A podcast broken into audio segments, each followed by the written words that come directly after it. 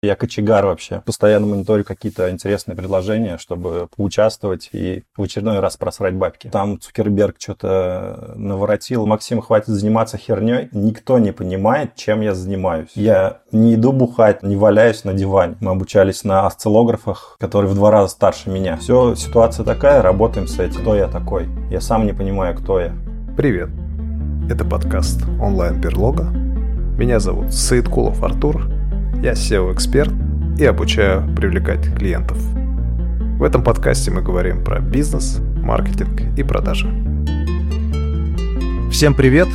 Два года назад на канале Hey Moneymaker я часто видел упоминание некого Макса Факина. Спустя какое-то время я подписался на него, а сегодня тот самый Макс у нас в гостях. Вновь анонимный гость. По традиции он является SEO-специалистом, хотя он себя позиционирует как блогер. И вот уже 10 лет он рассказывает о своей жизни на различных платформах в своих блогах. Максим, привет. Артур, привет. Привет, э, подписчики. Привет, мои подписчики, которые, скорее всего, будут слушать. Но сразу ремарка, я вообще не SEO-специалист.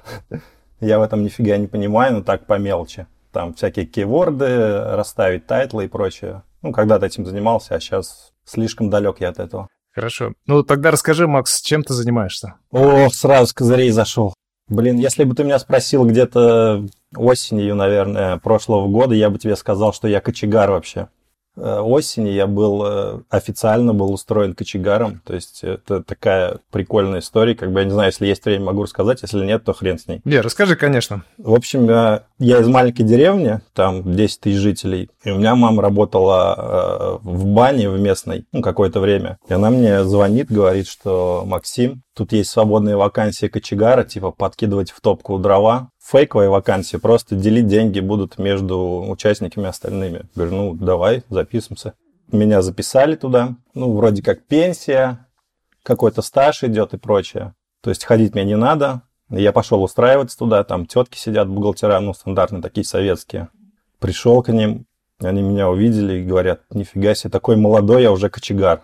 И там сидела моя еще одноклассница, которая меня увидела и такая глаза округлила, Максим, работает там в Нижнем Новгороде где-то, а сейчас приехал в деревню кочегаром устроиться. Нифига себе, он упал. Прикольно было. То есть я где-то поработал там, ну как поработал, числился там два года или три, наверное, может, не знаю. И вот осенью там пришлось уволиться, в общем. Так что я кочегар и все остальное. А остальное это фундаментально, как я тебе уже говорил, я блогер. Веду блог уже, наверное, лет 10 на разных там площадках. Потом вебмастер, позже пришло. Дорвейщик, инвестор, совладелец бизнесов реальных. В классическом понимании, наверное, это по интернет-жаргону, это манимейкер. Ну, раньше этих людей называли, наверное, темщиками. То есть я прыгаю с темы на тему, как бы тем живу ну, последние годы. А можешь подробнее рассказать, в чем заключается твоя работа? В данный момент, если рассматривать веб-мастерство, то у меня штук где-то 10, наверное, сайтов. Все, которые не с нуля я поднимал, а покупал там трафика под, ну, у меня цель 50 тысяч в сутки иметь, сейчас где-то 45, может быть. И развешиваю рекламу, собираю трафик, э, зарабатываю на сайтах. Это первая моя специализация. Вторая специализация владелец партнерской программы. Кто читает мой блог, наверное, знают. То есть я запустил э, там с командой партнерскую программу по монетизации пушей. Она существует где-то уже 4 года, по-моему. То есть, по сути, я овнер там, и как бы мне помогает техническая команда. Потом я инвестор. Инвестиции вообще делятся на кучу разных направлений. Это реальный бизнес, краудлендинг, крипта, фондовый рынок, там акции, облигации. Ну и плюс постоянно мониторю какие-то интересные предложения, чтобы поучаствовать и в очередной раз просрать бабки. А с чего ты начинал? Ты говоришь о том, что ты жил в деревне. Как ты прошел путь от деревенского парня до того, что ты перечислил в предыдущем ответе? О, это тоже долгая история. Не знаю, с чего начать. Выше я сказал фундаментально, я блогер, то есть все начиналось, наверное, с блогинга. То есть как-то я переехал в город, когда в большой, искал работу и одновременно начал вести блог где описывал там свои похождения и прочее, как я устраиваюсь на работу, чем я занимаюсь, и узнал, что такое САПа. Ну, не знаешь, не знаешь э, продажи ссылок, короче. Все с этого начинали, то есть я не исключение. Ну, я для слушателей дополню, что это, наверное, крупнейшая биржа по продаже внешних ссылок. Да, биржа арендных ссылок, тогда это вообще хайп был. Не знаю, 2010, может, год какой-то такой. С этого я начинал. Потом э, Яндекс прикрутил гайки чуть-чуть, сайты побанились, и я перешел в работу с трафиком. То есть я начал развивать сайты, э, заточенные на трафик. То есть своими силами писал статьи какие-то, какие-то заказывал на биржах. В то время уехал в Таиланд, где-то два месяца жил в Таиланде, то есть развивал свой там на то время крупный сайт про бизнес-идеи. 2013 год, по-моему, был. Потом этот сайт я продал, разочаровался вообще в статейниках полностью, куча геморроя в них, никакого э, выхлопа нет, то есть они меня не приближали к моей мечте вообще никоим образом. Пришлось думать что-то другое. А, обратил внимание на Facebook, по-моему, с Фейсбуком у меня эксперимент был. А еще ремарочка по поводу всех моих экспериментов. Кто следит за моим блогом, видит, что я постоянно ставлю какие-то эксперименты. То есть у меня технология следующая, что я беру год своей жизни и уделяю двум-трем направлениям вот это время в течение года я прикладываю максимум усилий в этом направлении. Если что-то не пошло, то мы либо закрываем направление, либо пересобираем схему и с какого-то другого входа заходим, либо вообще там уходим, не знаю, опять же, устраиваемся в кочегарку. С Фейсбуком тоже не пошло, там Цукерберг что-то наворотил, в общем, сильно прижали. И в итоге я попал в Дорвеи. Не помню, года с 16 или 17, не знаю стал дорвейщиком, завел снова блог, вышел в паблик, по-моему, и уже начал экспериментировать с дорвеями. Года два, нет, не два больше, наверное, года четыре, может быть, я в дорвеях был. Но я публично описывал все э, свои эксперименты, плюс полил всякие схемы, э, как э, в Гугле люди строят сетки, сколько они примерно зарабатывают. Мне даже писали люди, чувак, ты нашел мою сетку, ну, практически угадал, сколько я зарабатываю, но сетка в данный момент умерла. И в 2018, по-моему, году мне звонит знакомый из прошлой жизни и говорит, Максим, тут, в общем, есть тема, давай попробуем партнерскую программу замутить. Ну, там в те времена еще WebClick был, который умирал. Такая, наверное, известная тема, многие знают. Такая серая, но на ней люди делали очень много денег и, впрочем, до сих пор, наверное, делают. То есть с некоторыми ребятами общаюсь, кто-то до сих пор там качает, но заработки, конечно, не те. И в итоге мы с ним э, собрали команду и вышли на рынок с э, пуш-партнеркой. С тех пор я овнер партнерки, и куча направлений разрослось из-за того, что партнерка позволяет такой капитал колотить неплохой, который позволяет его распределять в разные эксперименты. Где-то удачные, где-то нет, в том числе вот сайты, которые, о которых я рассказывал, они были куплены за деньги, которые я заработал на партнерке. И получается, вот все мои инвестиции, сейчас э, партнерка, сайты, вот куча направлений, везде себя тестирую, пробую. Макс, а ты сказал о том, что ты каждое направление тестируешь в течение года. Если это приносит профит, то ты идешь дальше. Почему ты дальше начал развиваться в сфере партнерки? Почему ты решил, что это твое и нужно дальше продолжать? Тут все очевидно. Деньги. То есть мы когда запустили партнерку, ну, просто протестировать. То есть у меня была первая мысль собрать веб-мастеров, протестировать на них, как э, они вообще будут включаться, не будут включаться в партнерку. Ну, у меня аудитория лояльная, э, люди с трафиком, достаточно много людей с трафиком, и было, и есть. Они начали потихоньку подключаться, и через год, то есть тема не умерла, хотя очень много ее раз хоронили. Не знаю, мы готовы были похоронить уже спустя где-то 6 месяцев, по-моему. То есть, ну, как бы, да, попробовали, не получилось, но ничего не сдохло. Год прошел, все работает, полтора года прошло, все работает, два года прошло, работает, и вот уже четыре года идет, все работает вполне себе неплохо. Глупо бросать. А ты позиционируешь себя как манимейкера, как ты сказал ранее. В чем принципиальное отличие от того же SEO-специалиста? Да, отличие колоссальное. То есть SEO-специалист, он заточен э, на работу с сайтами, с продвижением. В большинстве случаев это работа на кого-то. А у меня, то есть когда я увольнялся с работы, у меня очень э, на физическом даже уровне меня буквально тошнило от работы на кого-то. И я сразу перепрыгнул вот этот вот момент, когда я увольняюсь, ну, классическая схема, человек увольняется, уходит во фриланс, дальше мутит свои проекты какие-то. То есть, а я вообще просто перепрыгнул фриланс и сразу ушел в свое. Чтобы мне никто не звонил по утрам, меня никто не доставал, ни смс-ками, ни прочее. То есть, то, что я заработал, заработал, поел, не заработал, не поел. Просиживать там даже удаленно там с фрилансом, с продвижением сайтов, ну, вообще не мое. То есть, SEO-специалисты в основном как раз вот они сидят где-то в офисах, либо удаленно. Тот же Иван с канала Хаймини Мейкер, то есть у него такая же проблема, как бы он повяз э, в этом в работе на кого-то и очень хочет оттуда выбраться, но не получается. Ну, собственно, Андрей Мухачев тот же пример. Эта же штука засасывает очень сильно. И либо ты сразу рубишь на корню, туда не идешь. Как бы вот. То есть я не пошел в продвижение сайтов, я занимался продвижением чисто своих проектов. Дорвей в том числе, какие-то сайты, статейники. Поэтому у меня знания соответствующие э, у всего как э, нулевые практически. А ты сказал о том, что ты был разочарован э, в статейниках. Тем не менее, несколько лет назад на своем канале ты описывал эксперимент по покупке статейников. Могу ошибаться, но на 2 миллиона 200 тысяч рублей. И регулярно обновлял эту информацию, читал, мне было интересно. В последнее время почему-то ты перестал это писать. Расскажи, почему ты все-таки решил покупать статейники? Я не помню, в каком году, ну, лет, может быть, 7 назад или 6, я писал такой пост «Диверсифицируй или сдохни». То есть статейники – это как одно из направлений, куда я инвестирую. То есть эксперимент, опять же, я дал себе время год, начал закупать сайты, вот вложил, опять же, как ты говоришь, 2 миллиона, но сейчас уже больше, конечно. И так получилось, что спустя вот это вот время, ну, два, больше уже прошло, и как оказалось, статейники — это э, наиболее выгодное вложение. То есть у меня там крипта была в минусе, фондовый рынок в минусе, там вообще в дичайшем, ну, из-за всех всем известных событий. А сайты, они живут, и я вообще туда не захожу ничего не делаю. Ну, периодически статьями как-то разбавляю.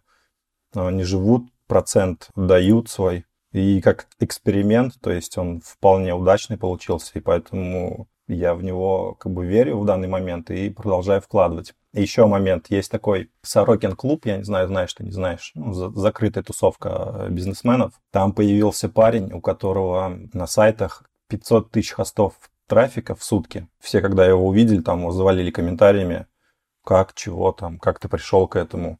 А он просто, он как вот встал на эти рельсы, там много лет назад, там скупал сайты, вот в том числе у таких людей, как я, которые разочаровались в статейниках, которые трафика нет, дохода нет, Яндекс прижимает, а он просто не останавливался, он скупал, скупал пачками. Он там Дорвей тоже на копипасте скупал сайты. В итоге вырос до 500 полумиллионов хостов. Для меня это вообще какая-то дикая цифра. Я даже не представляю, сколько он на этом зарабатывает. И я такой, ну, видимо, там деньги есть. Кстати, я у него хочу тоже с ним поговорить. Возможно, у него интервью возьму. И более подробно расспрошу, как у него система организована. Но по его комментариям он говорит, что просто покупает, не заходит, просто отдает на монетизацию, покупает, и дальше с ними ничего не делает. То есть офигенная тема, вот моя тема. Просто покупаешь, они у тебя стоят на серваке, денежку приносят. Но как вырасти до 500 тысяч хостов, я не представляю, какие там вложения должны быть. Не знаю, но, в общем, это придало веру в то, что такие проекты живы, возможно, будут жить.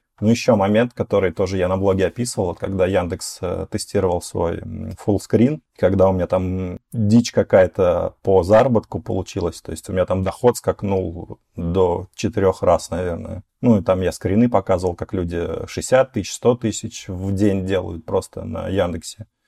Ну, сейчас доход, конечно, упал, но как бы вера как бы все равно вернулась то, что деньги там есть, и можно работать с этим дальше. Ну, я в качестве примера могу сказать, э, у меня был друг на Фейсбуке, который еще с двумя товарищами просто-напросто оцифровал базу знаний психфака МГУ. Ну, у них был доступ какой-то, если не ошибаюсь, на уровне завкафедры или на уровне декана, я уже честно не помню. И они сделали такой статейник по психологии. Уже точно не помню, но где-то до 20 тысяч долларов ежемесячно они получали просто вот тоже на изи. До сих пор получают? Вот до сих пор я не могу тебе сказать честно, потому что это было примерно 5 лет назад, с тех пор я с ним просто не общался. Могу уточнить, но не уверен, что до сих пор, но вот 5 лет назад точно такая цифра была. Ну, в статейниках был провал, когда все ушли, Там даже Пузат свою конференцию продал, он все закрыл, люди стали массово бежать на тот же Wildberries, хапнули там горе, куча знакомых, которые туда денег влили, а в итоге поняли, что это нифига не статейники, опять же,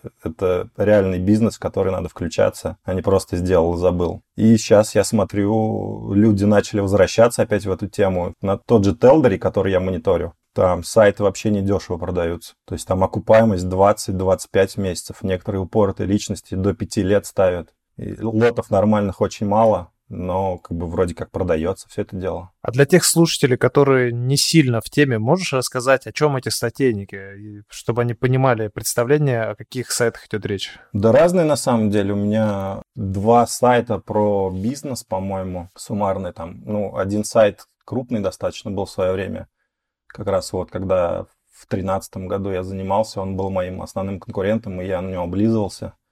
Я пост даже писал, что я в итоге выкупил конкурента, и как раз я купил вот этот вот сайт, но посещаемость там раза в три, наверное, меньше. Сейчас 12 тысяч, по-моему, человек посещает его. Ну, для бизнес-тематики это вполне неплохо. Ну, вот обычные статьи про бизнес, как открыть бизнес, что такое франшиза, какие франшизы бывают. Ну, вот стандартная вот эта муть, который интернет забит. Есть сайт по как отличить оригинал от подделки.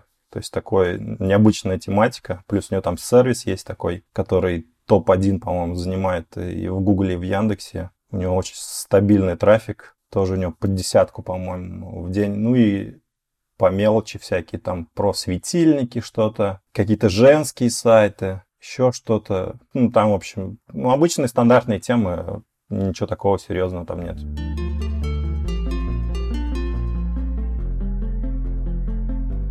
Макс, а какие ниши, по-твоему, самые перспективные на сегодняшний день, не только в статейниках, а вообще в заработке манимейкинга? Я не знаю, по-моему, сейчас все упарываются в гемблинг. Из всех утюгов просто гемблинг, гемблинг, вот это вот SEO, аффилиаты, которые э, продвигают сайты под онлайн-казино. Ниша серая, естественно. Там куча разного геморроя, борьба с РКН, там, борьба... Google, я не знаю, борется, не борется, но там такая штука, которую не продвинешь э, без использования взломанных сайтов, либо без использования дропов каких-нибудь серьезных. В общем, как бы я тоже подумывал об этом направлении, но пока я даже не знаю, как туда подступиться. Ну, вот для меня это, если я буду что-то в очередной раз экспериментировать, то есть это, скорее всего, будет гемблинг. Все остальное, тот же Adult, который, когда я Дорвеями занимался, у меня был Adult, трафика много, а выхлопа не особо много. Хотя вот э, тот же Андрей Мухачев говорит, что работает с этой тематикой, но он работает по продвижению каких-то крупных агрегаторов, но я не знаю, какие там ресурсы у ребят, ну, достаточно серьезные. Туда лезть не хотелось бы. А вот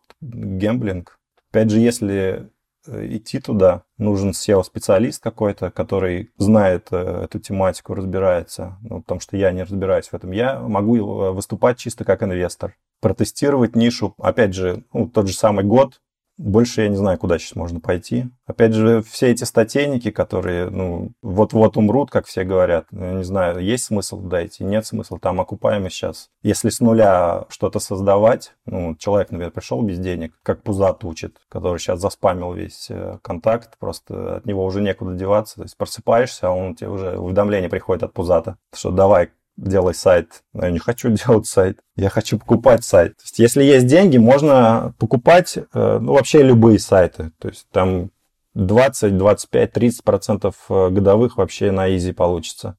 Если с нуля идти без денег, то честно не представляю, куда можно пойти. Идти только какую-то команду крутую, которая уже есть какой-то крупный проект, ну, там, в любой тематике, набираться опыта и уже дальше думать о чем-то своем. В голове только гемблинг. Макс, а ты работаешь один или у тебя есть команда? У меня есть э, помощник, э, верстальщик Джон. Я его называю Джон, его зовут Женя.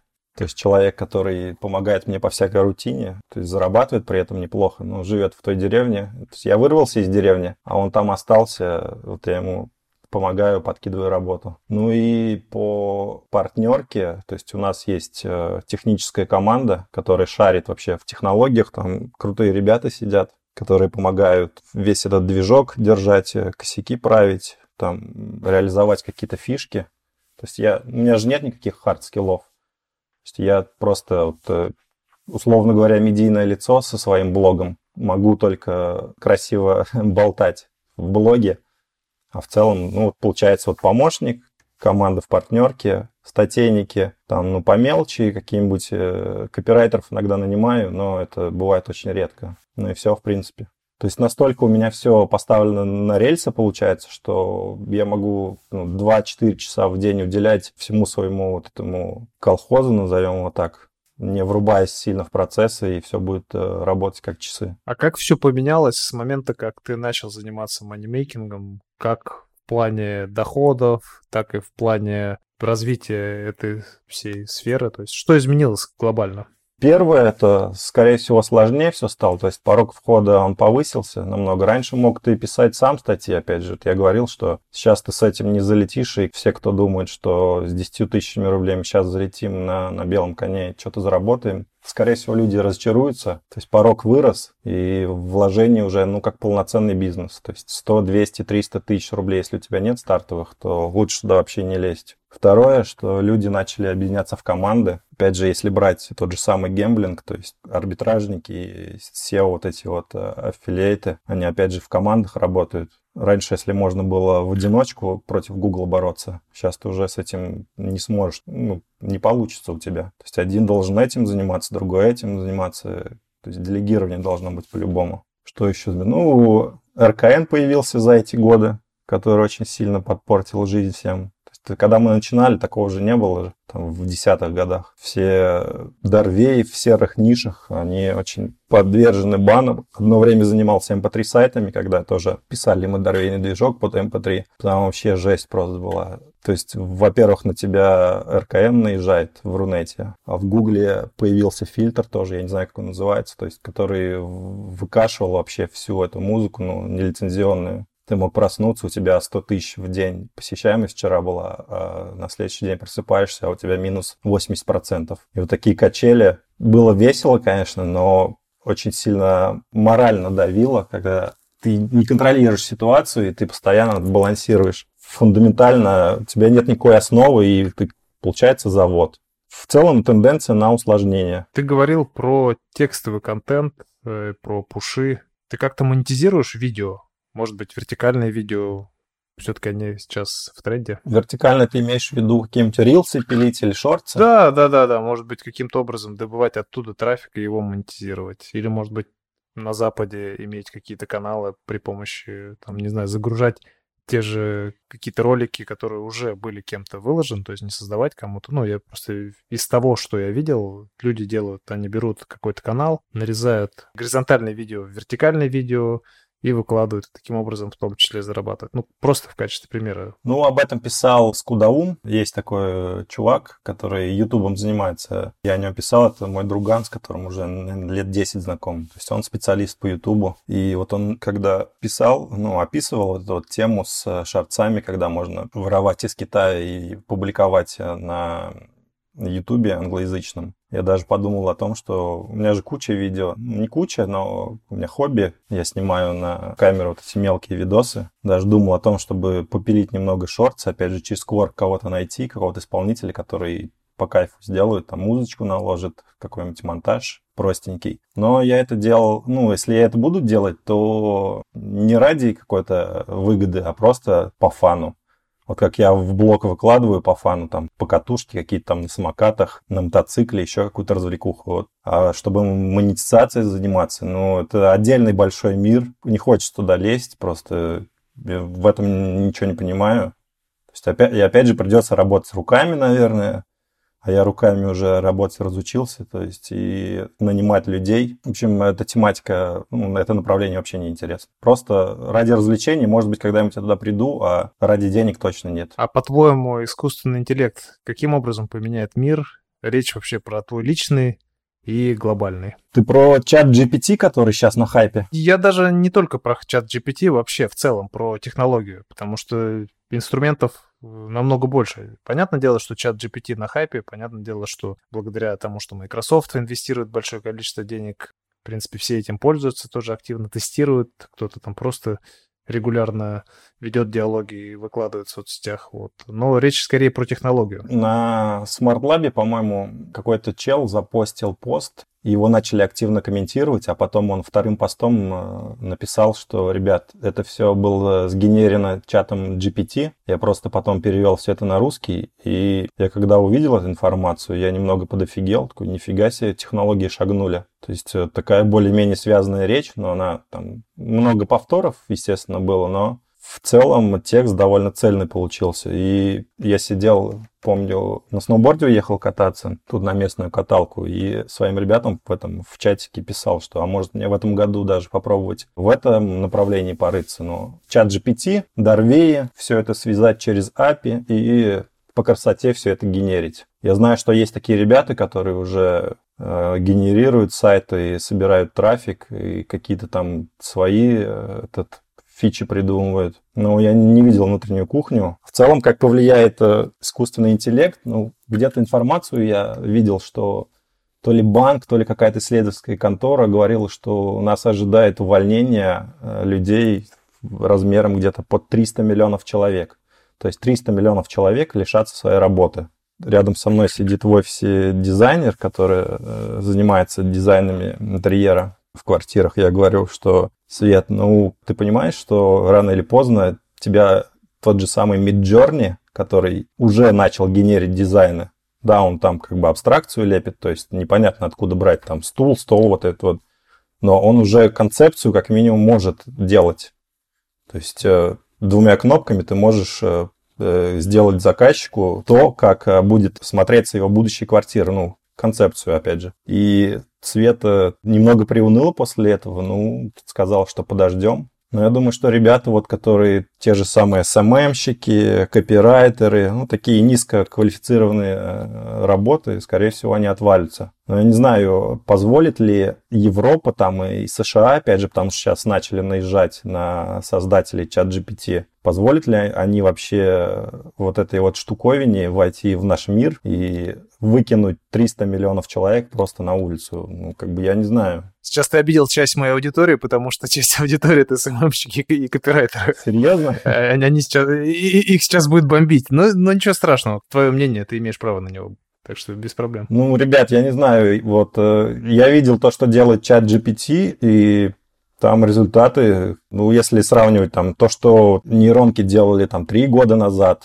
пять лет назад, это небо и земля, конечно. Плюс там новые версии сейчас выходят, которые продвигаются. Microsoft же, по-моему, там главный инвестор. Да, да, да. Постоянно идет апгрейд этого ядра. И то, что он творит, ну, для меня это вообще дичь какая-то. Если рассматривать это в разрезе сайтов, то есть говорят, что поисковики придут в итоге к тому, что все общение будет в строке поиска, все ответы будут выдаваться. Возможно, так и будет. И тогда сайты закончатся. Тогда копирайтеры СММщики и я. Мы все пойдем как бы дружно ловить рыбу. Кочегарами станем. Либо мы пойдем, да, кочегарами вот э, баню растапливать. Если вот, опять же, у меня нет каких-то хард-скиллов, я тогда не знаю, что мне нужно будет делать, если искусственный интеллект меня заменит. Вот э, там, на, если сайты не нужны будут. Но у меня здесь вопрос в том, что, а как монетизация будет происходить, если все будет выдаваться э, в этом Google же зарабатывает на контексте в основном, то есть контекстная реклама. Он будет ее рядом лепить. 80%, по-моему. Да, вот он ее будет рядом лепить с ответом, что ли.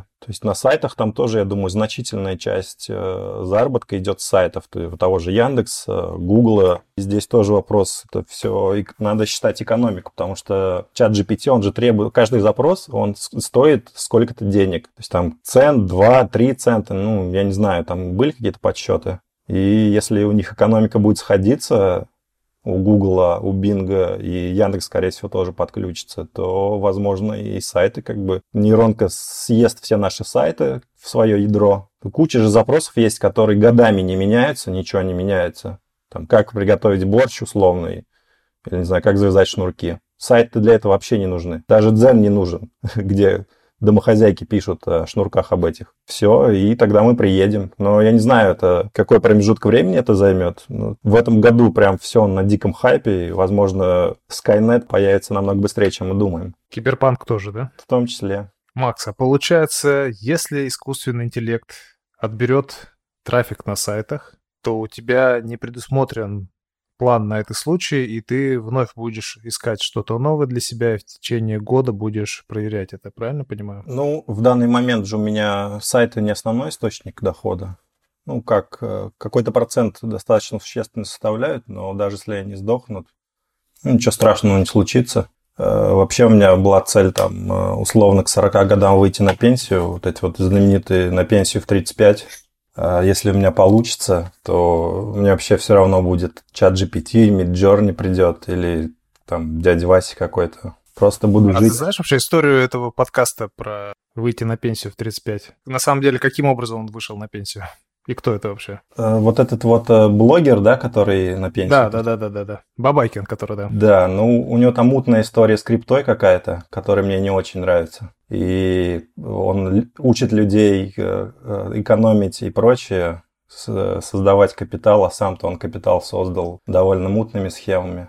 Поэтому какое-то время я за ним следил, даже некоторые мысли его нравились, но потом всплыла все вот эта вот, вот эта тема, и я такой немного разочаровался, отписался от него. Он же не зря лицо скрывает свое. Ну, скрывал. Сейчас, наверное, по-моему, уже открыл лицо. Так что не все так просто. В 40 лет ты планировал выйти на пенсию? Да, были такие мысли. То есть не делать то, что не нравится. Но опять же, я и сейчас делаю только то, что мне нравится. Вообще главная цель по жизни, ну такая, если глобальная цель рассматривать, то есть делать только то в текущий момент, только то, что нравится. И в данный момент я пришел к тому самому балансу. Получается, встаю во сколько хочу, ем что хочу, делаю что хочу, веду проекты, которые хочу, общаюсь с теми людьми, с которыми хочу. Шел к этому лет 10, получается, наверное. И по итогу в текущий момент времени, как раз вот в этой точке, в которой я нахожусь, она мне нравится. Если бы ты мог дать совет себе 18-летнему, что бы ты ему сказал? Не ходи работать на дядю, самое главное. Делай что-то сам. То есть сразу начинать с каких-то проектов, что-то пробовать, наводить э, суету. Я не знаю, э, есть такая или нет, или это я придумал, э, теория хаоса, когда ты по максимуму наводишь суету в разных направлениях, не сдаешься, и рано или поздно у тебя где-то что-то случится, потенциал накопится, и ты выйдешь на какой-то для себя новый уровень. И когда ты работаешь на дядю, у тебя такая фишка вообще не прокатит. Есть какой-то потолок, который ты не сможешь никогда пробить, потому что там сверху дяди сидят. Особенно там, если, вот как у меня друзья работают на заводах, там пока сверху люди не умрут, снизу люди не двигаются наверх. И такая тема, она везде, походу, по всей России. У меня же была мечта, вот как я тебе писал, стать сисадмином в какой-то маленькой конторе, а потом двигаться дальше корпорации и так далее. Но я понял, что меня воротит от того, что я занимаюсь какой-то фигней, какие-то задачи выполняю неинтересные, и принял решение увольняться. И вот если бы у меня 18 лет было, я бы сразу, возможно, какой-то бизнес бы начал пробовать. Ну, у меня склад характера был такой, что я вообще не бизнесовый человек. То есть, ну, я до сих пор вообще не бизнесовый. Такой темщик, прыгаю с темы на тему. Где-то получается, где-то нет. Ну и второй совет, но ну, тут, конечно, палка о двух концах. Э, не ходить в универ. То есть знания, это, которые мы получили в университете, они вообще бесполезные. Я вышел оттуда, а у меня знания уже были устаревшие лет на 30. Чтобы ты понимал, мы там обучались, ну, я в политехе учился, мы обучались на осциллографах, которые в два раза старше меня. То есть там 60-го, 70-го года рождения, прям на них такие бирки были советские. Для чего это надо было, зачем это надо было, я не знаю. Если ты учился в Горьковском политехе, наверное, он сейчас Нижегородский называется, у меня отец учился в этом универе. И как раз плюс-минус в те годы. Ну вот, видимо, я на этих же осциллографах как бы и делал вот эти вот лабораторки и прочие задачи решал. Но это только одна часть, один конец палки. Второй конец палки – это модный сейчас э, нетворкинг, который был в процессе обучения. Но у нас нетворкинг какого плана был? Мы бухали, развлекались, ходили на дискотеку и до сих пор вот с э, одногруппниками дружим. Вот это был офигенный, конечно, опыт. И до сих пор мне по ночам иногда снится то, что я учусь в универе, не, не осциллографы мне снятся, а именно вот тусовки снятся, которые у нас там были. Я по ним иногда скучаю. То есть походить, потусоваться – это офигенная тема. Но знания – это, ну, это шляпа полная. Сейчас э, какой-нибудь шестимесячный курс SMM, копирайтинг, я не знаю, дизайн, э, там, Skill Factory, ну, куча же обучающих программ есть, где за год ты можешь прям поднатаскаться так нехило. Ну, если, опять же, у тебя есть э, тяга к знаниям. Если нет, то тебе вообще ничего не поможет. Макс, а представь, что кто-то из наших слушателей захочет стать манимейкером. Что бы ты ему посоветовал? Да, во-первых, э, не слушать никого. Когда вот встаешь на этот путь, ну, достаточно сложный, то есть ты сразу всю ответственность берешь на себя, и можно сделать даже татуировку, вот как Аяс Шабудинов, по-моему. То ли он делал татуировку, то ли, он, то ли его ученики делали татуировку «Дело во мне». То есть встаешь на этот путь и сразу берешь ответственность на себя полностью. Все свои ошибки, все промахи, только ты, никто больше в этом не виноват, только ты виноват. То есть встаешь и что ты делаешь. Обязательно, обязательно надо что-то делать. Не бывает такого, что ты встал на путь манимейкера, там лежишь на диване, читаешь там блог мой там или каких-то других ребят, которые нормально деньги зарабатывают. Вода же она под лежачий камень не течет, поэтому надо что-то делать. Разные направления. Опять же, можно взять э, мою стратегию, тот же год. Если тебе 18 лет там, или 20, 25, Год это не такой большой промежуток, если брать э, всю нашу жизнь. В течение года можно 2-3 темы точно углубленно изучить, туда направить свою энергию. Главное, не слушать других людей, ни маму, ни папу, и постоянно наводить какую-то суету в разных направлениях. Где-то обязательно прорвет. Мама мне всегда говорила, что Максим, хватит заниматься херней. Вот Андрей, вот Сергей, у них там они на заводе работают, они такие молодцы, а ты, может, и на работу устроишься. В итоге теперь мама немного поутихла с этими наставлениями, как бы видит, что где я, а где, где тот же Андрей, какой жизнью люди живут, какой жизнью я живу, какие у меня там цели, какие мечты, амбиции, какие у них. То есть у них достаточно шаблонная вся эта жизнь получается, а у меня какое-то более-менее разнообразие есть. А ты работаешь только на российский рынок или на западные рынки тоже работаешь? Ну, не обязательно западные вообще, зарубежные. Партнерка, которая у нас работает с пуш-трафиком, она же у нас на весь мир ориентирована. Но там веб-мастера, которые вот э, ту часть, за которую я отвечаю, они русскоязычные, то есть там нет зарубежных вебов, Хотя были такие мысли выходить на зарубежные форумы, привлекать людей, там, индусов, опять же, тех же. Но у них трафик, конечно, вагоны этих веб-мастеров э, зарубежных, но все это заглохло. Получается, что ну, рекламодатели работают по всему миру, которые трафик у нас покупают, но веб-мастера у нас э, русскоязычные, ну и все остальные мои проекты, они чисто под Рунет заточены.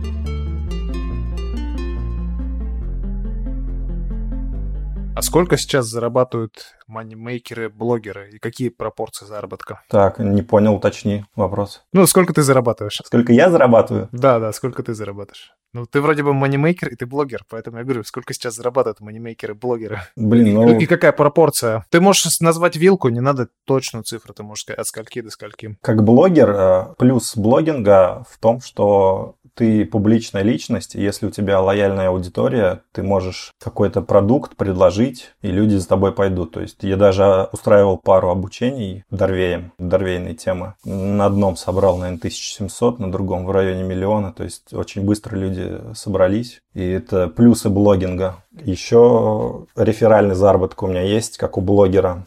То есть, опять же, меня люди видят, идут за мной куда-то, в какие-то партнерки вступают. То есть, могу спалить вот э, реферальный заработок у меня где-то сейчас в районе 100 долларов в день. На пике было до 300 тысяч в месяц. Сейчас где-то в районе 200 тысяч в месяц. Это чисто реферальный заработок. Плюс э, сайты, э, инвестиции, фондовый рынок, краудлендинг, партнерка основной доход генерит. Ну, если по цифрам суммировать, то могу сказать, что больше миллиона рублей в месяц. А расскажи про 22 год. Ты упомянул, что все стало плохо в некоторых сферах заработка.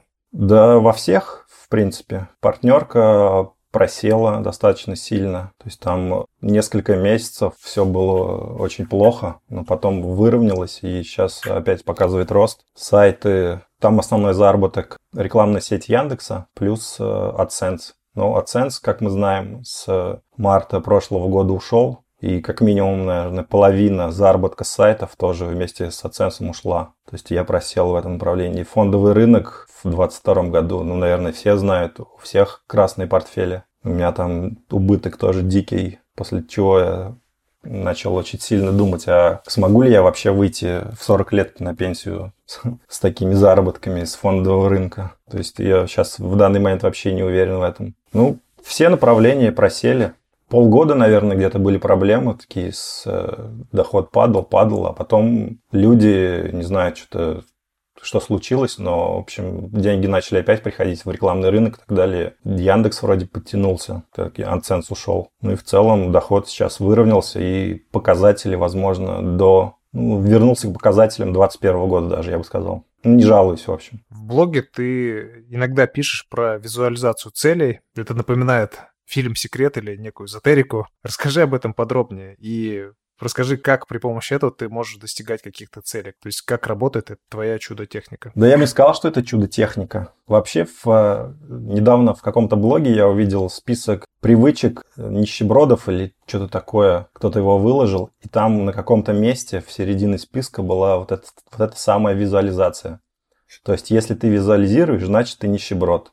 Я такой, привет. Оказывается, не надо визуализировать, если не хочешь прослыть э, нищебродом. Но в моем э, случае это работает. Я вообще не знаю, как это работает. Мне говорят в моем окружении, мне жена говорит, что я очень э, везучий. И как бы я себя вообще называю официальным представителем Вселенной. То есть, если я посылаю запрос Вселенной, на каком-то таймфрейме обязательно случится то, что я пожелал. И не знаю, может быть, это связано... В каком-то году я набил татуировку на спине с символами китайскими «Удача». Консультировался даже с переводчиком. Может быть, татуировка работает, не знаю. А может быть, марафоны Блиновской, вот этот марафон желаний, который я тоже проходил. Ну, это шутка, конечно. Визуализация, как в моем случае, это все началось где-то в 2000 2015, по-моему, году я снимал квартиру в центре города. Денег не очень много было. Я лежал на балконе, я тогда спал на балконе почему-то, свежим воздухом дышал. И я вечером перед сном открывал Авито. Вообще, с чего все это началось? Я об этом писал, по-моему, про Авито. Способ моей визуализации. Открываем Авито, открываем категорию та, которая тебя интересует, недвижимость, э, автомобили, мотоциклы и прочее и начинаем просматривать, что там находится в категории, и расставляем лайки. То есть в голове у тебя вот формируется вот этот вот образ устойчивый того, что ты хочешь. Там красную машинку, красный мотоцикл, квартира с э, окнами в пол, там дача, я не знаю. То есть у меня сейчас на Авито в районе 400 объектов, которые я лайкнул, которые у меня добавлены в избранные. То есть я вот сформировал этот образ, то есть у меня там машины, квартиры, мотоциклы, все вот это вот чепуха там находится. И я вот заметил, что вот фоном все вот эти вот добавленные штуки, они у меня где-то в фоне как-то кристаллизуются, и рано или поздно мне жизнь подкидывает э, возможности, чтобы прийти вот к той самой машине красной, к тому самому мотоциклу, квартире, которую я хочу, там дому, я не знаю, или там женщине, которую я э, визуализировал. Конечно, у меня есть жена, если она это будет слушать но она знает про Дженнифер Лоуренс, которую я визуализировал. Но пока как бы она мне не отвечает, поэтому в этом плане у меня пока не работает тема. Возможно, когда-то она мне напишет, скажет, Максим, ты мне приснился, куда выезжать? И тогда я скажу, что, ребята, все, пора писать книгу, что делаем раз, два, три, все, способ работает. И реально вот за последние пять лет 5-6 лет все, что я вот представлял в своих мечтах, опять же, вот через э, Авито как инструмент. Ну, у всех по-разному может быть. Кто-то наклеивает там на стену что-то, на рабочий стол, всякие штуки. Ну, по-разному у всех работает. У меня вот такой вот способ может кому-то дебильный показаться, но в, в моем случае каким-то образом невероятным. Либо мне везет, либо реально я какой-то представитель вселенной. И, ну, у меня в целом э, все вот эти штуки, о которых я мечтал, они практически все реализовались. Макс, а почему ведешь все каналы, все активности анонимно? Да не знаю, никогда не задумывался об этом, как повелось с тех пор.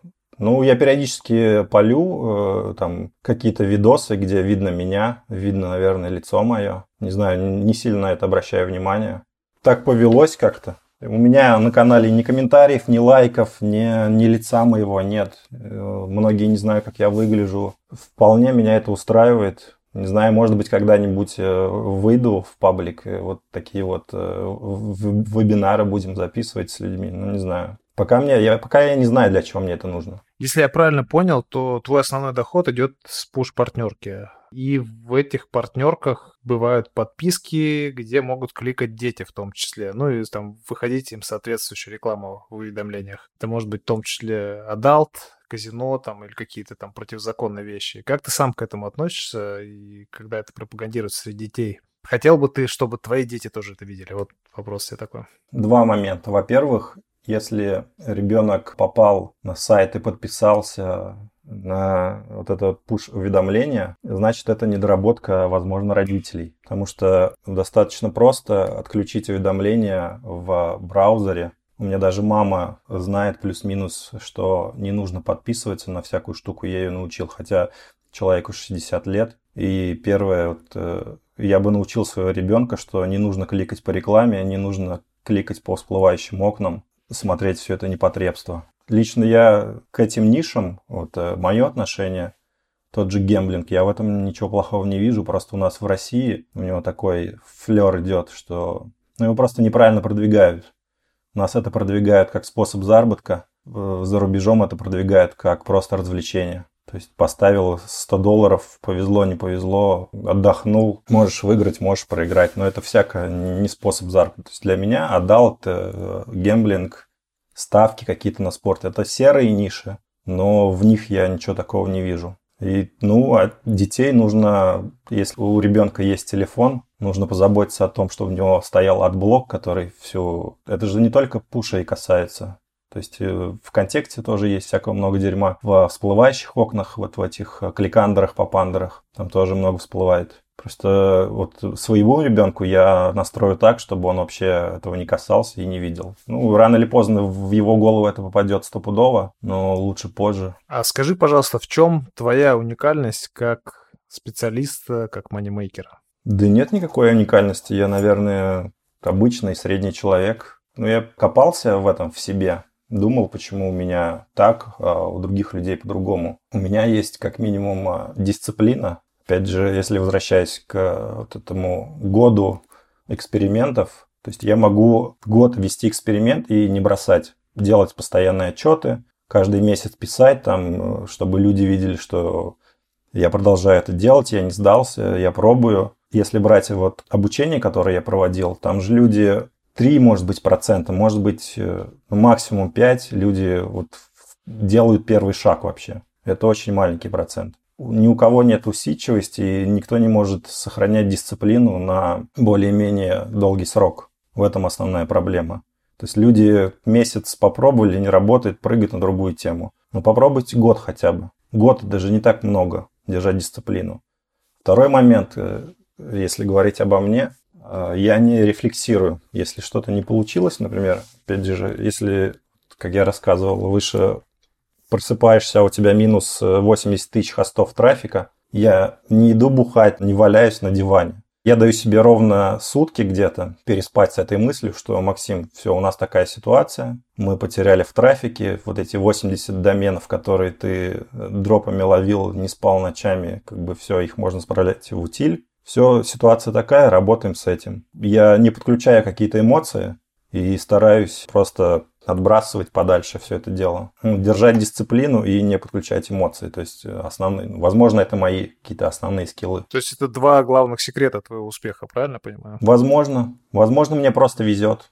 Возможно, Вселенная ко мне благосклонна, не знаю. А как ты думаешь, почему я тебя позвал? Сложный вопрос. Я к тебе этот вопрос тоже задавал, по-моему. Что я могу дать людям? У меня нет никаких хард-скиллов, я не копирайтер, не крутой СММщик, не SEO-специалист, не какой-то узконишевый специалист. Да, я там год могу заниматься, но если рассматривать 10 лет последних, то есть у меня было очень много тем, и где-то плюс, где-то минус, не знаю, обычный человек, Единственное, что, возможно, я интересен как э, человек, который в своем блоге достаточно откровенно пишет о, там, о своих э, неудачах и каких-то успехах, и на достаточно живом языке общается. Потому что я не люблю людей, которые вот пишут сухо, вот эти вот, опять же, не буду тыкать пальцем э, СММщики, там топ-10 привычек, топ-5 э, скиллов, топ вот все эти вот странные статьи мне не интересны. Я стараюсь э, быть ближе к людям, и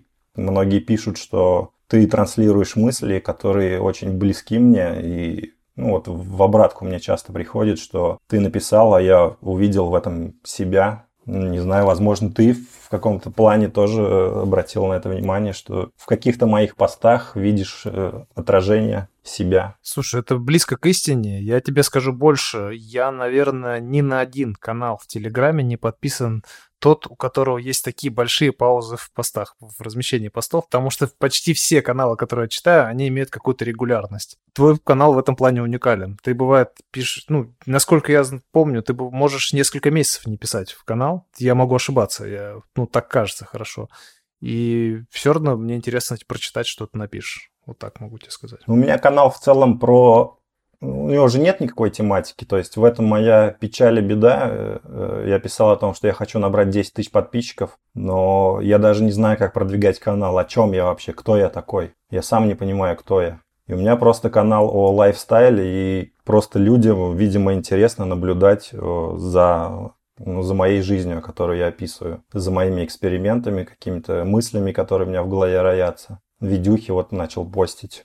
Ну и как бы достаточно живым языком стараюсь писать, чтобы не скатываться вот в эти всякие 250 золотых сочинений, пытаюсь что-то более-менее прикольное писать. Хотел спросить, почему ты не подключаешь эмодзи к постам? Я не знаю, это ты меня спрашивал или не ты? Мне просто в обратку тоже такой вопрос прилетел. Нет, не я. Ну, значит, ты не первый, кто этим интересуется. Если надо, могу подключить. Но вот комментарии очень не хочется подключать, потому что тратить время на комментарии, это отвечать людям, это самое дебильный, наверное, что может быть в блогинге, потому что я не хочу тратить время на то, чтобы разгребать комментарии. Возможно, какие-то неадекваты могут попадаться, там, которые будут влиять на мою внутреннюю сбалансированность. То есть я сейчас нахожусь в балансе, меня тяжело сдвинуть, но все равно придется обращать внимание на людей, которые будут говорить, что я какой-то там чмо. Не знаю, возможно, я боюсь хейтеров, поэтому я не включаю комментарии, но Эмодзи, возможно, подключу попозже. Мне нравится сейчас чистый канал, то есть просто полотно моих мыслей, как какие-то главы из условной книги. Интересно будет потом спустя 5-10 лет посмотреть в ретроспективе вообще, как я мыслил, куда я вообще направлял свое внимание. И у меня вот такой чистый лист будет без реакции людей, без всего. Потому что я вспоминаю, периодически читаю свои старые посты. Вот недавно, с 2014 года я доставал пост. Один раз я вообще свои первые посты читал. Я там вообще даже не разбивал текст на абзацы, но уже тогда старался писать более-менее каким-то живым, понятным для людей языком. И, возможно, когда-то все эти посты, они в какую-то книгу выльются. Не знаю, у меня просто есть идея написать книгу. Твой последний пост про то, что ты читаешь, потребляешь контент только в телеге. А какие это каналы? Можешь рассказать? Мухачев Андрей. Мне нравится, как он пишет. То есть тоже не пресно, довольно интересно пишет. Но у него такой э, депрессивный настрой постоянно. Не знаю, но в целом его стиль написания постов э, мне импонирует. Хеймани Мейкер читаю от Ивана, но у него узкоспециализированные посты. Мне э, почти половину, наверное, я пропускаю мимо ушей. Скудаума читаю, но потому что он мой знакомый хороший. Читаю Степана Сионика, по-моему. Он тоже пишет иногда достаточно живо. Кого еще из тусовки читаю? Спрута Андрея периодически читаю, но там я больше читаю комментарии в его постах, которые там дичь творится. Я просто сажусь, завариваю чай, наслаждаюсь вот этим вот дебилизмом, который творится в комментариях. Ничего узкоспециализированного в большинстве своем не читаю. Нравится вот э, главное, чтобы человек был э, по ту сторону экрана живой. То есть видно было, что за этими словами сидит какая-то живая личность, а не робот, который, не ChatGPT, который переписывает, не рерайтит э, всем известную информацию о том, как правильно писать, о том, как правильно тайтлы ставить. Я таких каналов вообще не читаю. Навскидку назвал тебе 3-4 канала. Могу сейчас открыть даже Telegram. Читаю чувака Affiliate Darius, это как правильно пишется, произносится, не знаю, но он продвигает сайты по гемблингу. Что еще у меня есть? А, есть Крипто Фалькон, это Александр Скаловский, который в Дубае живет, он криптой занимается, на него я подписан. По финансам некоторые каналы, но они такие специализированные, там тоже сухой язык, мне очень трудно это читать, но так как я слежу за рынками, приходится. Канал Деньгиум есть, канал Миша инвестирует. Моцарт есть такой тоже, криптотрейдер нижегородский, своеобразный такой чел. Макс Аффилиейт, читаю его.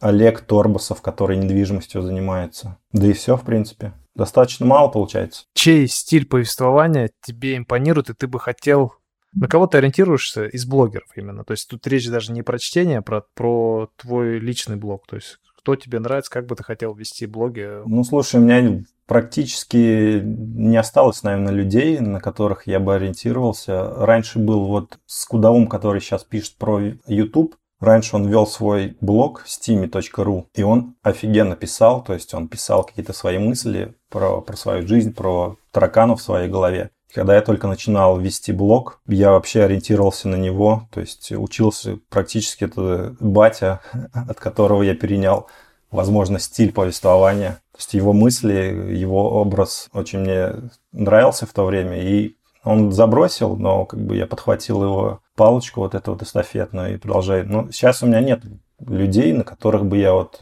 Ну, Андрей Мухачев нравится, но слишком он депрессивный, у него такой склад характера, который, не знаю, там очень мало позитива. Видимо, у него жизнь такая сложная или какая, не знаю. Но я выработал, судя по всему, какой-то свой стиль, и все, мне вот я в нем иду, как лошадь вот этими шорами, и все. Мне нечего мне от других блогеров взять. Мне нравится, как я пишу. Может быть, там косноязычно как-то, или там запятые не там ставлю. Но в целом оттачивал это мастерство, так скажем, много лет, и вот пришел в эту точку, меня все устраивает. А скажи, пожалуйста, а как у тебя менялось твое окружение на протяжении последних там 10-15 лет? Менялось ли оно в зависимости от твоего уровня заработка и того, как у тебя все менялось в плане дохода? Здесь все очень странно, потому что я же работаю в интернете, и весь мой круг общения, он э, практически в интернете, потому что в реальной жизни никто, никто не понимает, чем я занимаюсь. То есть вот чувак там купил мотоцикл, например, а как он на него заработал, чем он вообще занимается. Я всем говорю, что реклама в интернете, трафик, сайты, все. Им этого достаточно, и вот этот вот круг, который у меня сформировался за последние годы, он в реальной жизни, он не меняется. Но там у нас тусовка сноубордистов, всяких там походников и так далее. Ну, людей, которые с такой с активной жизненной позицией, которые постоянно зовут что-то, какую-то тему замутить, там, катнуть э, в Сочи, в Архыз, там, в Шерегеш на сноуборде на самокатах покататься. То есть люди вообще не знают, чем я занимаюсь, мне не о чем даже с ним поговорить по поводу того, чем я занимаюсь. Этот круг, он никак-то не трансформируется. То есть я не хожу ни на конференции ни какие-то, э, нетворкинг какой-то, э, там эти бизнес-ужины, бизнес-завтраки. Ну, был на парочке там э, с Алексеем Сорокиным, но это все приезжие люди, я с ними особо-то и не общаюсь сейчас. Получается, что весь круг общения, он как у меня сформировался вот э, в реальной жизни, то он так и на месте. То есть я двигаюсь там по... У меня растут ресурсы, я стал больше зарабатывать, но люди у меня так и не поменялись. Я беру пример вот только подписками условно, условных блогерах в интернете. Там, ну, а я с Шабудинов, может быть, я про него я тоже не сказал, я на него тоже подписан. Все его хейтят за то, что он там инфо цыган и так далее. Но мне нравится, как он прет, какая у него энергия и прочее. Вот я заражаюсь этими людьми, хотя я не, могу с ними пообщаться, не могу к ним прикоснуться. Я просто наблюдаю онлайн издалека, а в реальной жизни у меня... То есть у меня две жизни получается. Одна реальная и одна э, в онлайне происходит. Они не пересекаются. Макс, в конце нашего выпуска традиционный блиц. Я подготовил короткие вопросы и коротко на них ответь, пожалуйста. Начинаем. Крипта или акции? Сейчас уже крипта. Чем бы ты занимался, если не манимейкинг? Скорее всего, работал в какой-то корпорации, что-то связанное с IT-технологиями. Деньги или любовь? Любовь. Мотоциклы или авто? Мотоциклы. В чем сила? Сила, скорее всего, в, в слове. То есть словами очень много можно сделать и то, что, что написано пером, того не вырубишь топором, и вот это вот она продолжает, как мы видим, действовать вот эта тема. Так что сила в словах. И традиционный последний вопрос. Что порекомендуешь слушателям, которые хотят заработать в интернете в 2023 году?